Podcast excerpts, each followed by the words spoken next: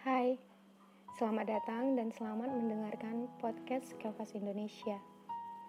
Aku rasa kita semua punya ketakutan atau kekhawatiran tersendiri buat masa depan kita. Apalagi situasi sekarang ini, bagi yang baru tamat SMA, dengar-dengar tahun ini banyak yang bakalan gak ikut UTBK atau gak ikut ujian masuk perguruan tinggi negeri karena salah satu faktornya ekonomi keluarga yang melemah. Ada juga yang niatnya mau masuk sekolah tinggi akuntansi negara, tapi malah nggak bisa tahun ini karena pandemi, STAN tidak membuka pendaftaran. Bagi yang bakalan wisuda online, mikirnya lapangan pekerjaan yang makin sempit. Apalagi karena pandemi, justru banyak perusahaan yang memberhentikan beberapa pegawainya atau melakukan PHK.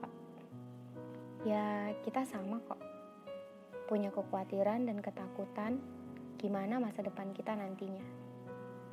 Kalian pernah dengar cerita Yusuf? Iya, Yusuf di dalam kitab kejadian, anak Yakub yang paling dia kasihi. Situasi Yusuf hampir sama seperti situasi kita, bahkan lebih parah. Tuhan pernah memberikan mimpi pada Yusuf bahwa matahari, bulan, bintang akan sujud pada Yusuf. Tapi situasi dia justru tidak seperti mengarah pada mimpi indahnya.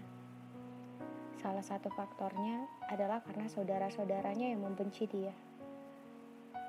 Saudara-saudaranya menjual Yusuf menjadi budak ke orang Mesir.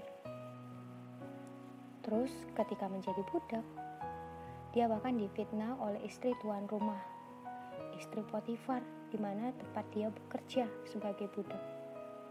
Karena fitnah ini, Yusuf masuk penjara udah jadi budak, jadi napi lagi.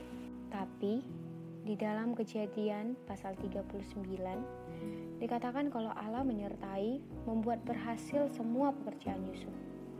Allah menyertai dan memberi berkat kasih setianya kepada Yusuf. Dan di satu sisi, Yusuf tidak tertipu keadaan dan situasinya. Yusuf menjadi orang yang tetap bekerja dan bertanggung jawab. Dalam menjadi budak, ia dipercayakan mengelola dan mengurus bagaimana pengaturan di dalam rumah Tuan Potifar.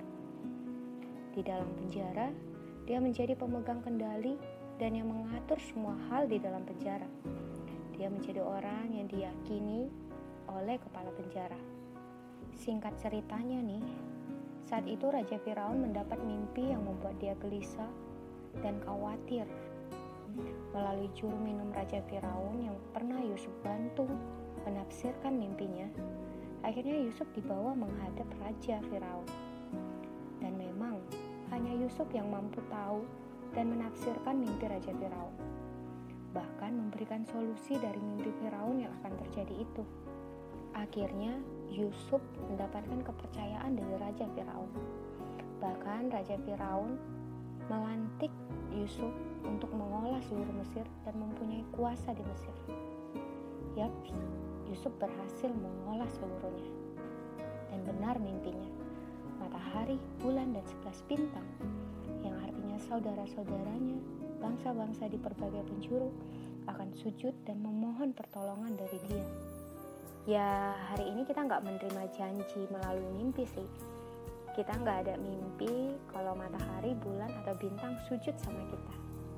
Tapi hari ini Tuhan memberi janji kepada kita melalui firman-Nya Dikatakan di dalam Roma pasal 8 ayat 28. Ia turut bekerja dalam segala sesuatu untuk mendatangkan kebaikan bagi setiap orang yang mengasihi dia, bagi orang yang terpanggil sesuai dengan rencananya.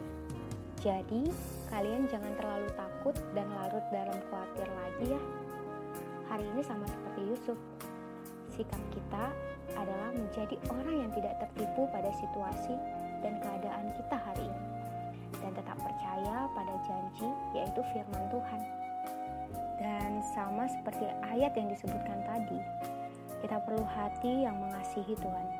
Kita juga perlu berdoa dan mohon kepada Tuhan Yesus agar kasih karunia dan kasih setianya dilimpahkan pada kita.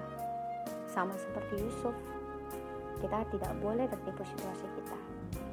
Kita harus tetap belajar mengerjakan bagian kita menambah pengetahuan, juga skill baru.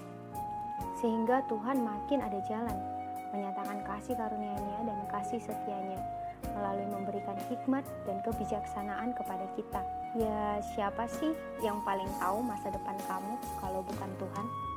Jadi, tetap kasihi Tuhan, pegang firman-Nya, jangan tertipu keadaan dan situasi kamu. Tetaplah berdoa dan kerjakan bagian kamu.